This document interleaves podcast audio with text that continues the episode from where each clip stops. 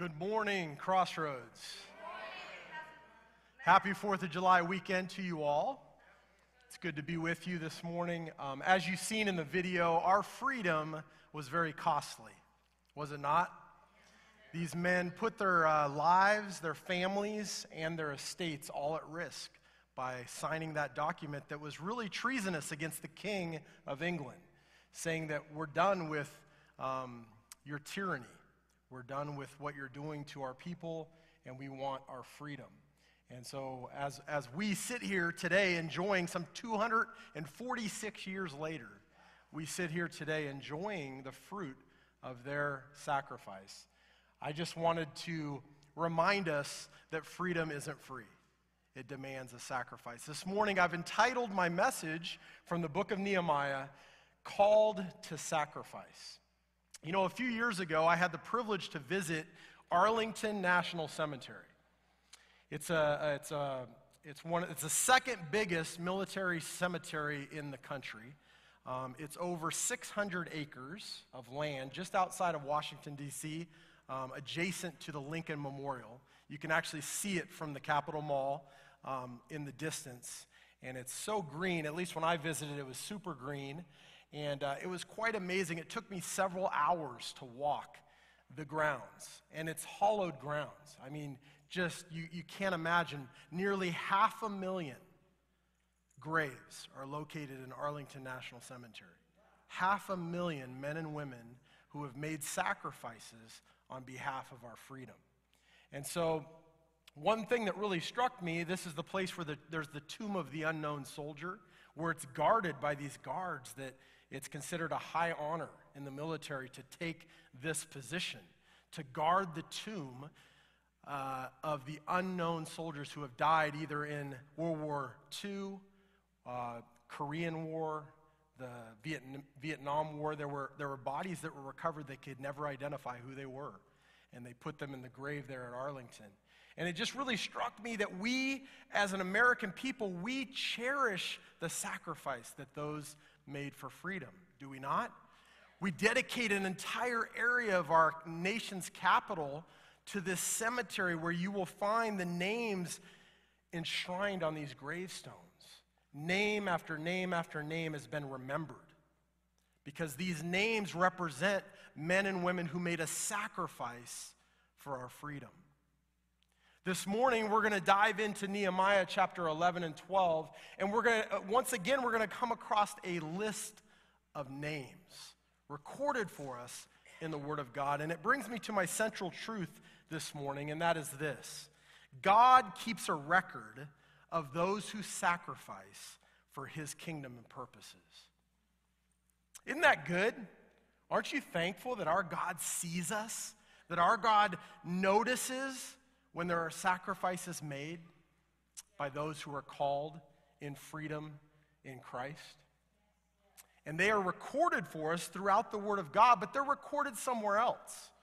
There's a Word of God, if you will, in heaven. Listen to Revelation chapter 20, verse 12.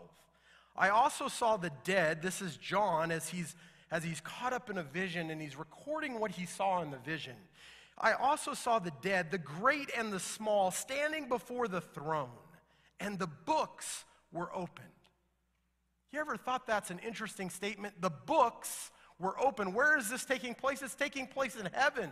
It's taking place before the throne of the Lamb of God, Jesus Christ, who was slain on earth but was resurrected by the power of God. He is not dead, He is alive, and He is reigning from His throne in heaven.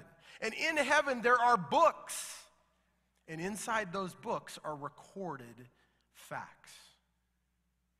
There's a record, if you will, in heaven. Another book was opened, which is the book of life. And the dead were judged according to their works by what was written in the books. It goes on to talk about that those books, multiple volumes, if you will, record the activity of every man, woman, and child that is born on this planet.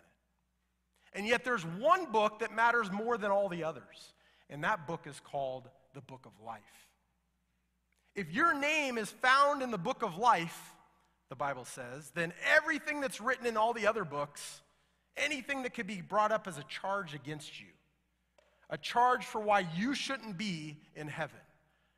Because you have failed, you have sinned, you have done something to break God's holy law, as we all have. And it's recorded in those books. It is covered by the Lamb of God, Jesus Christ. And if your name is written in that book, God says, hey, no charge stands because my son Jesus took the place of that sin and shame. And that is how we get into heaven. Not by what our works say in the books, because along with our evil or wrong deeds, there's also a record of all of the good things that we've done. There's a record of the sacrifices that we've made. But the Bible doesn't say that, that it's put on some sort of scale and it's weighed. No. The Bible says that we only get into heaven if our name is found in the book of life. How do you get your name in the book of life? You confess with your mouth that Jesus is Lord. And you believe in your heart that God raised him from the dead. And the Bible says you will be saved, you will be rescued. For God so loved the world that he gave his one and only Son that whoever should believe in him should not perish, should not spend eternity paying for their sins, but shall have everlasting life. That's a promise. That's a truth. That's an offer that you have to enjoy freedom, not only now, here temporarily on earth, but to enjoy freedom from the penalty of your sin forever in heaven because of the Lamb of God, Jesus Christ. And Paul picks up this theme of these ideas of these books that are recorded with your sacrifices, your actions that are in heaven in 1 Corinthians chapter 3, starting at verse 11. For no one can lay any other foundation than that which has already been laid down. That foundation is Jesus Christ. If anyone builds on that foundation with gold, silver, costly stones, or maybe wood, hay, or straw, each one's work will become obvious, for the day will disclose it. What day? That day where we appear and the books are open. That's the day that Paul has in mind, because it will be revealed by fire, and the fire will test the quality of each one's work. If anyone's work that he has built survives, he will receive a reward. So there's the concept that, you know, the things that we do are weighed by God. Now, what are they weighed for? They're weighed for our motivation. Did we do this because we recognize that Jesus is deserving of our sacrifice as his people? Are we willing to say, Jesus, you died and gave your life for me, so I in turn make a sacrifice for you? Or are you doing it for your own applause, your own attention? your own selfish gain. Because that's the reality that God sees that no one else maybe can see on this earth. And God sees through our motivation, and whether it's a gold, silver, or costly stone work that will survive fire, it's only purified through the fire, right? Or wood, hay, and stubble, which is burned up and disappears and is worthless in God's sight. So, as his people, and we will see in the book of Nehemiah, we are called to make sacrifices on this earth. As a matter of fact, it, wouldn't, it shouldn't surprise us that if we call ourselves followers of Jesus, if we strive to be followers of Jesus, we should follow someone who made the ultimate sacrifice. You see, he didn't live a life of luxury on earth, did he? No, his life was filled with sacrifice.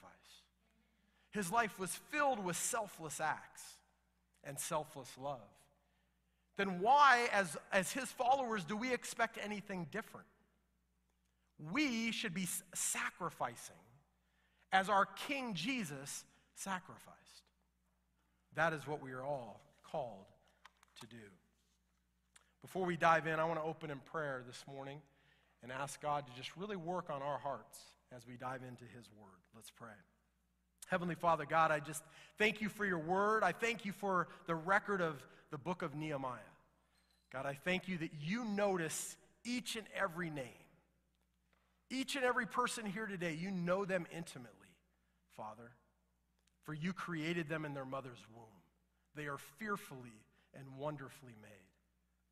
And God, you, you know the intent of their heart. You know if there's something that's between you and them, if they still are carrying the weight of their sin and their guilt on themselves, or if they've trusted Jesus as their freedom, as their deliverer, as their king. And God, you know the attitudes of our heart as we go through our day and whether or not the things that we're doing are things that are worshipful in your eyes or if they're just for our own selfish gain.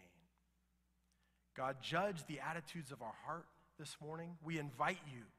Show us if there's anything that we need to lay down on your altar this morning. God, we ask that we come out of this morning prepared to be the men and women of sacrifice that you've called us to be for your kingdom's purposes. And God, we thank you that you keep a record of it all. In Jesus' name, amen. Throughout the book of Nehemiah, we've seen lists. You remember chapter 7? We see a list. What is that list all about? It was a list of those who sacrificed their comfort in Babylon. Yes, they were slaves in Babylon, they were prisoners in Babylon, but they had found a way to, within that setting, to get comfortable. They kind of had their own little comfort zone going. And yet, Zerubbabel called them and said, God wants us to go back to Jerusalem. And many of them probably thought, Jerusalem, the last time we were there, we got completely destroyed. It was a total mess. And I hear that it's a mess still today. Why would I go there? And yet, there's a list of the men and women who were willing to lay down their comfort in Babylon and sacrifice to return to Jerusalem for the kingdom of God's purpose and to rebuild the city. Chapter 8 lists those who sacrificed their own priorities once they got to Jerusalem. There was their own priorities. They had land where they needed to farm. They had things they needed to do. And yet they, did, they said, you know what? We're going to put all of that on hold because we hear that there's a Bible conference that is being held at the Watergate in the city. And we need to drink from living water. And so we're going to go and put everything else on hold. We're going to make a sacrifice and we're going to go listen to the Word of God being taught. Do you realize that God knows who's in attendance today? He knows who made a sacrifice today. Is there other things you could be doing? Certainly there is. This world is competing for your allegiance, your attention, and your devotion.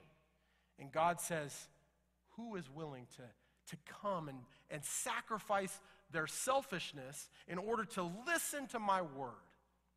And he calls us together each week to do so. And so he called them, there's a list of people in chapter 8 that are, that are recorded for us that made the sacrifice to attend this Bible conference. And in chapter 10, there are 84 names. How many were on the Declaration of Independence? 56. You guys were listening. There were 84 names these are names of men who represent the heads of families in Israel. And what did these 84 men do? They were willing to put their seals. This is their family seal. And they dedicated to saying this We have heard the word of God, and we, as a member, as a lead of our family, as for me and my household, we will serve the Lord. And they dedicated themselves to following God's law and God's ways. And in chapter 11, we find a list of those who are willing to sacrifice and move out of their farmlands, out of places where, hey, this is great, we're back in our land, and they're willing to, to heed Nehemiah's call that we need people in the city. If God's temple is there, and God's name is there, and God's reputation is there, we need God's people there as well to serve and to defend the city. And they made the sacrifice to move off of their lands and into the city. Nehemiah calls on the people to present three sacrifices to the Lord for the sake of the city. Sacrifices that God is still calling his people to make today for the sake of the church that he wants to build in this world. Do you realize Jesus said, I will build my church and the gates of hell will not prevail against it. He's still calling people to himself. to his church, to his bride. And one day he will come and he will take us home. Amen? Amen. Amen. We see the first sacrifice in the beginning of chapter 11. Join me there, Nehemiah chapter 11, verse 1.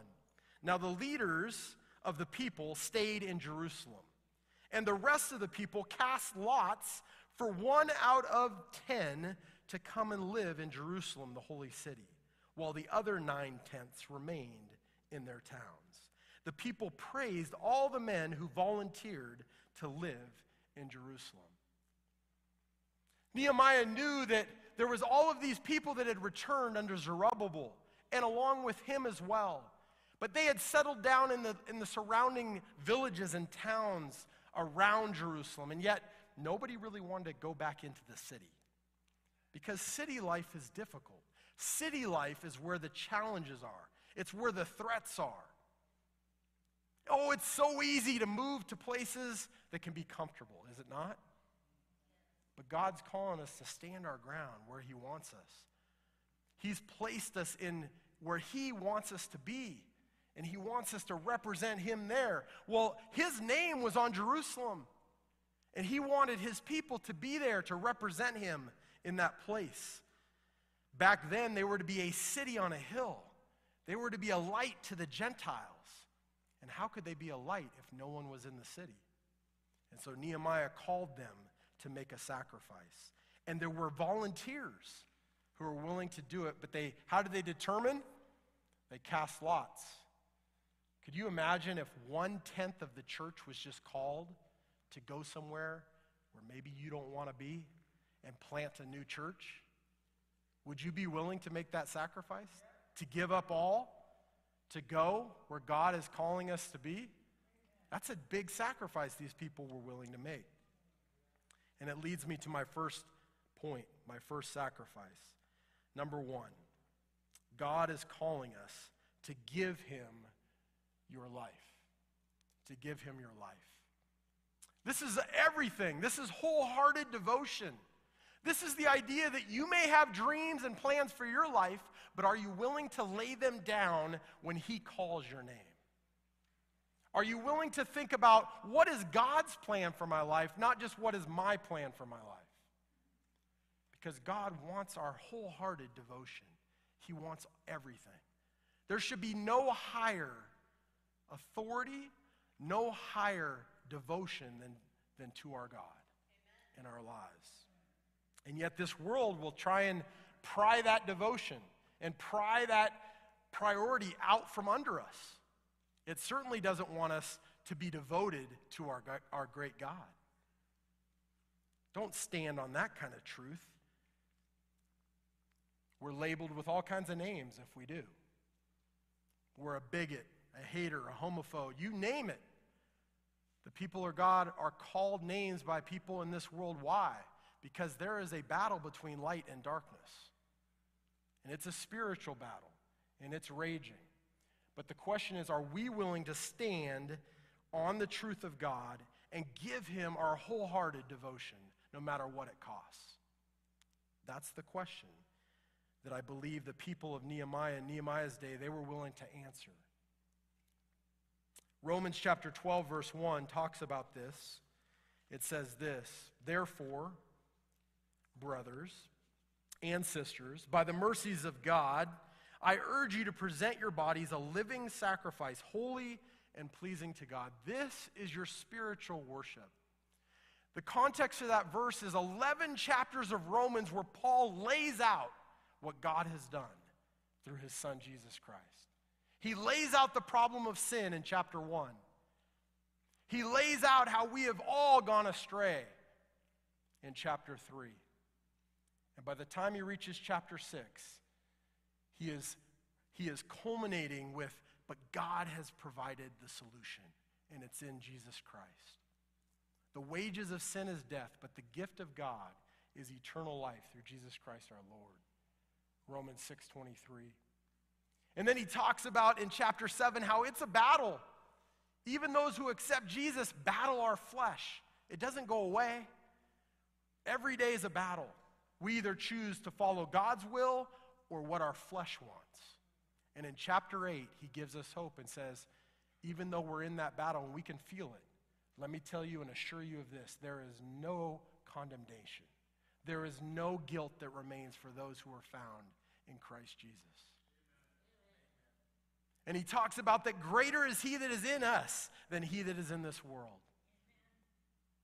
And there is nothing that can separate us from the love of God, which is in Christ Jesus our Lord. And he goes on to talk about, but what about the plan for Israel? What about the plan for the church? How does that all work together? And when he reaches chapter 12, he says, in light of all of this marvelous mystery of God's grace, how do we respond? We respond by giving him our lives as a living sacrifice, holy and pleasing to God. This is how we worship him. This is how we make our sacrifice verse 3 of Nehemiah chapter 11 these are the uh, provincial leaders who settled in Jerusalem. Now, some Israelites, priests, Levites, temple servants, and descendants of Solomon's servants lived in the towns of Judah, each on his own property in the various towns, while other people from both Judah and Benjamin lived in Jerusalem. What is he saying? He's saying of all the people that came back, some were living in the surrounding towns but some made the sacrifice to live in Jerusalem. And then he begins to list in memory, in forever memory, those who made the sacrifice to move into the city. And he says this from the descendants of Judah, verse 6. The descendants of Perez, that's one of the sons of Judah, who lived in Jerusalem totaled 468 able men. Verse 7 From the descendants of Benjamin, 928 men. Benjamin and Judah were the two tribes of the southern kingdom that had been defeated years ago by Babylon. Judgment had fell on God's people because of their sin, because of their rebellious hearts. God disciplined his people, but now he had brought them back. There was restoration for his people. God is a faithful God even when we aren't. Is God a God of second chances? My friend Andy Upton, if you ever have the privilege to pray with him, you will hear Thank you, God, that you're a God of second chances. Because that's what he understands God to be. He's lived it, he's experienced it, as we all have, have we not? 1,396 men, along with their wives and their children, moved into the city from the tribes of Judah and Benjamin. This was the remnant of the southern kingdom.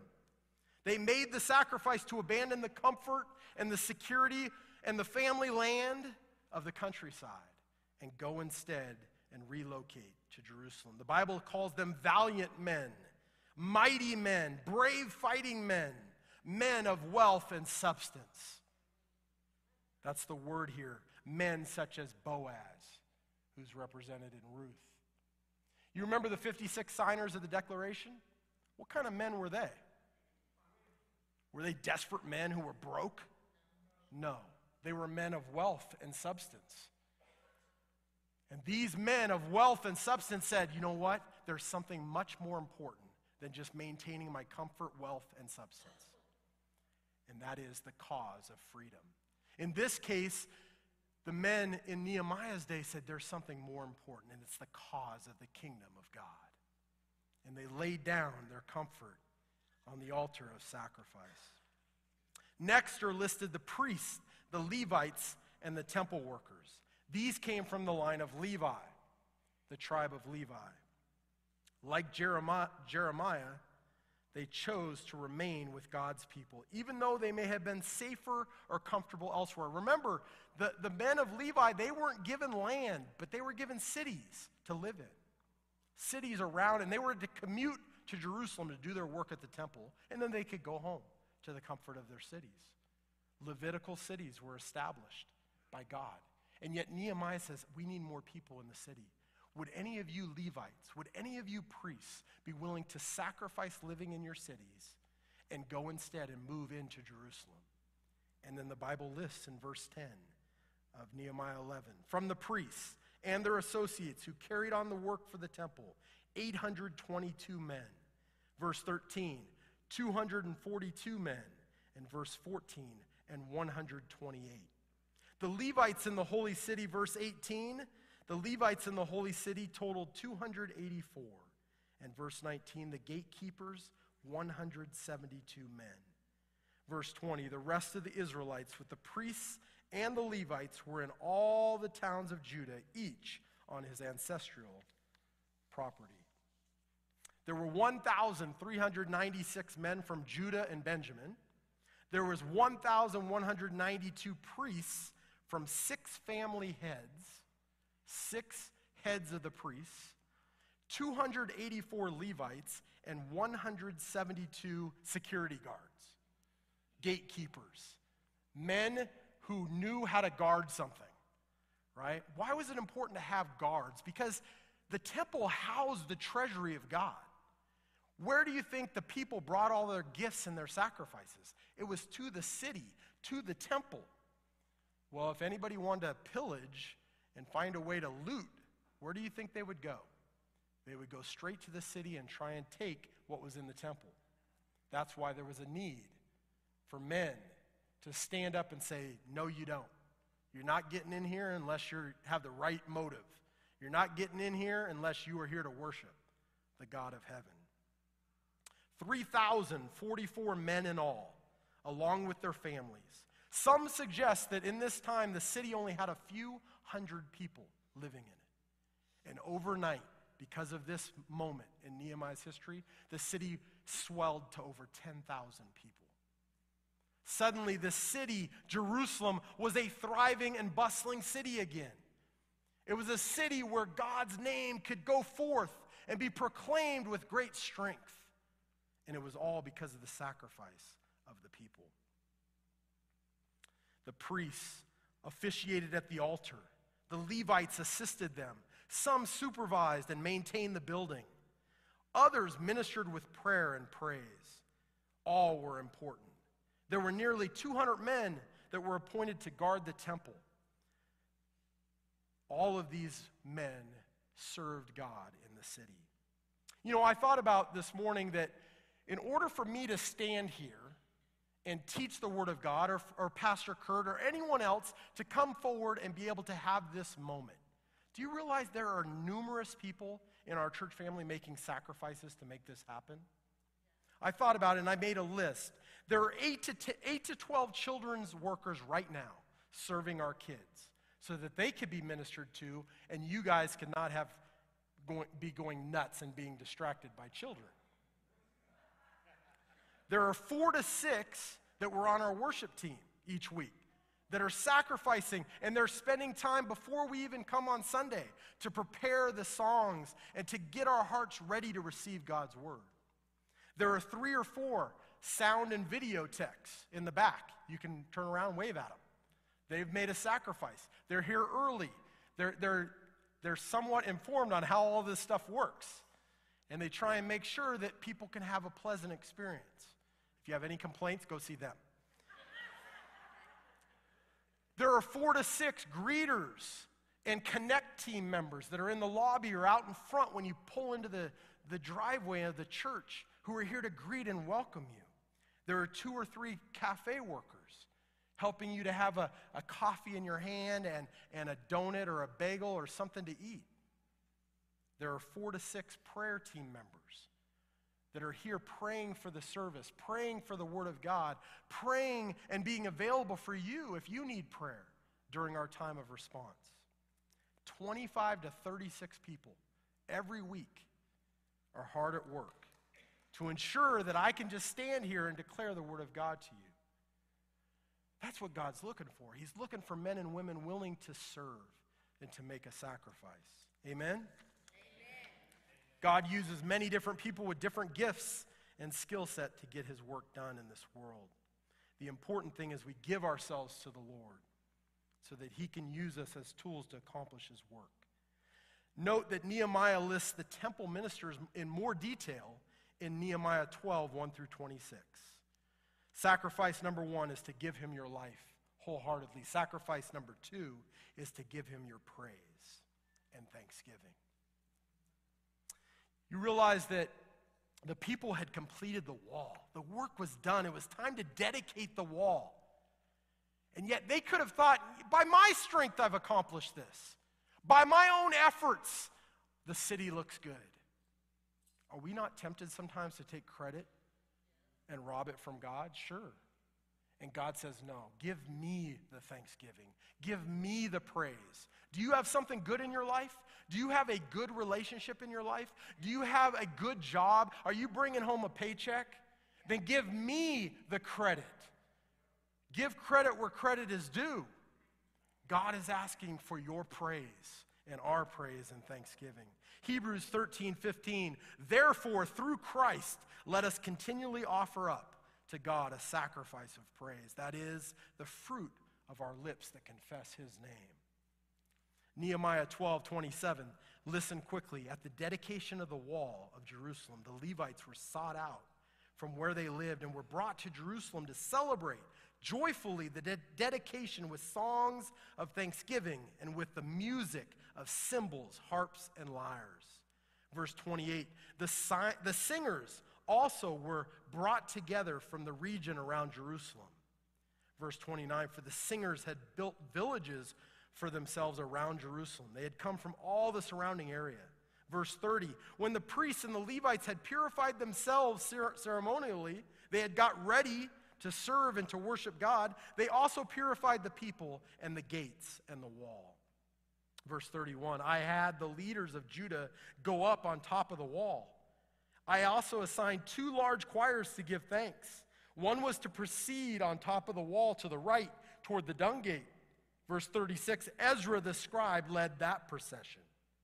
Verse 37 And at the fountain gate, they continued directly up the steps of the city of David on the ascent to the wall and passed above the house of David to the water gate on the east.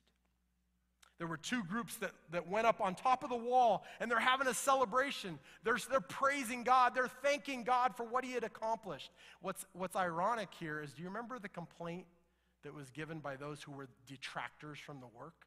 That wall's going to be so weak that even a little fox gets on top of it, it's going to crumble. Now here's 10,000 people walking on top of the walls.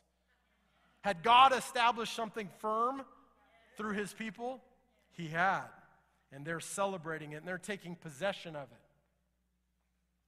The two groups met on the west wall, presumably at the valley gate.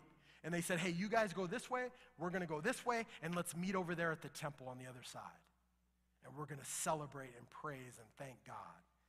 What an exciting moment to be a part of. Does God want our praise and worship?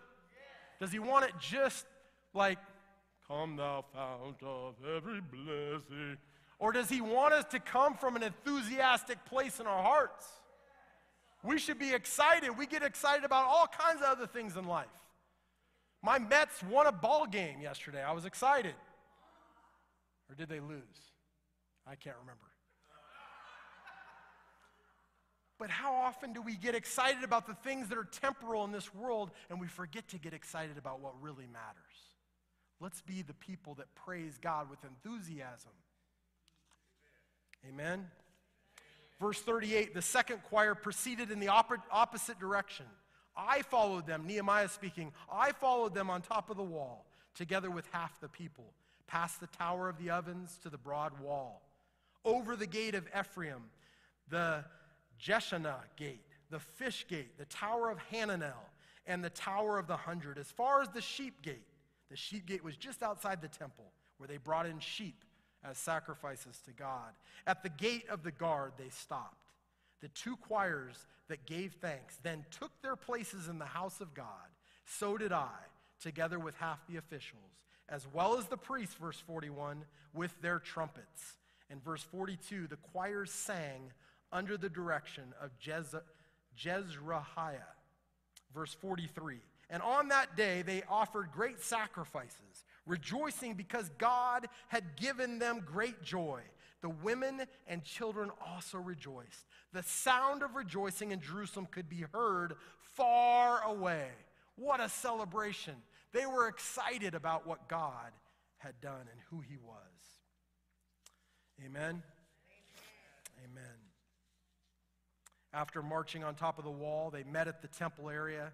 And in verse 44 through 47, we see the final thing that I'm going to challenge us and then I'm going to ask us to respond this morning. Verse 44 At that time, men were appointed to be in charge of the storerooms for the contributions, first fruits, and tithes. From the fields around the town, they were to bring into the storerooms the portions required by the law for the priests and the Levites. For Judah was pleased with the ministering priests and Levites. Hopefully, those of us who serve please you guys. Right? We're trying to do we're trying to be faithful in our responsibilities as a pastor. I was here till midnight last night. Was I here because I like to be here? Not necessarily. I was here because I still needed to be prepared for this morning. And you make sacrifices. Trust me, Pastor Kurt, I've seen him at all kinds of hours working to be prepared. I see the musicians working to be prepared. Could they be doing other things with their time? Certainly. But they know that they want to be faithful to God and they want to have a pleasing environment for His people to be, to be challenged to worship God. Verse 45 they performed the service of their God and the service of purification, as did also the singers and gatekeepers, according to the commands of David and his son Solomon. For long ago, in the days of David and Asaph, there had been directors for the singers and for the songs of praise and thanksgiving to God. So in the days of Zerubbabel and of Nehemiah, all Israel contributed the daily portions. In other words, their budget was met. All the days of Zerubbabel and Nehemiah, they contributed the daily portions for the singers and the gatekeepers. They also set aside the portion for the other Levites. And the Levites set aside the portion for the descendants of Aaron. Sacrifice number one, God's calling us to give us, give him our lives wholeheartedly. Number two, we are called to give him our praise and our thanksgiving enthusiastically. And number three, we're called to give him our resources. We're called to give him our resources. Does everything we have belong to him anyway? Yes, and he's just asking us for a portion in return, but a portion faithfully of our time, our talent, and our treasure. Can you give your time and talent today?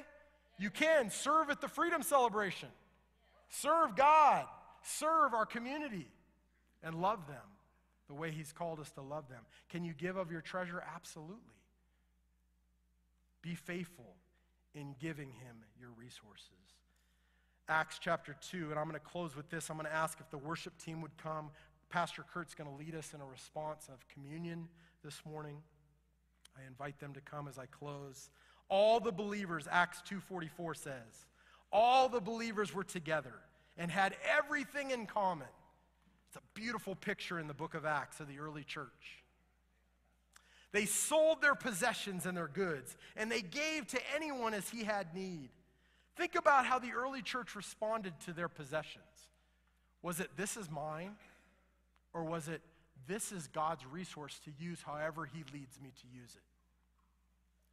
It was the latter, was it not? If somebody had a need, they would sell something they owned in order to meet that need. They weren't beholden to their junk, their temporalness. They were living for eternity. Every day, verse 46, they continued to meet together in the temple courts.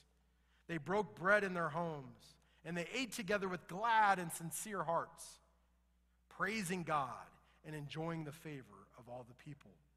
And what was the response to all of this beautiful worship and sacrifice that was being made on behalf of the church? In the early church how what was the result listen to this and the lord added to their number daily those who were being saved church if we want that kind of future if we want that kind of result, we have to begin with living as people of sacrifice. Give Him our whole heart, give Him our praise and our thanksgiving, and give Him our resources. Amen? Amen. Amen. Amen. Pastor Kurt, will you come and share?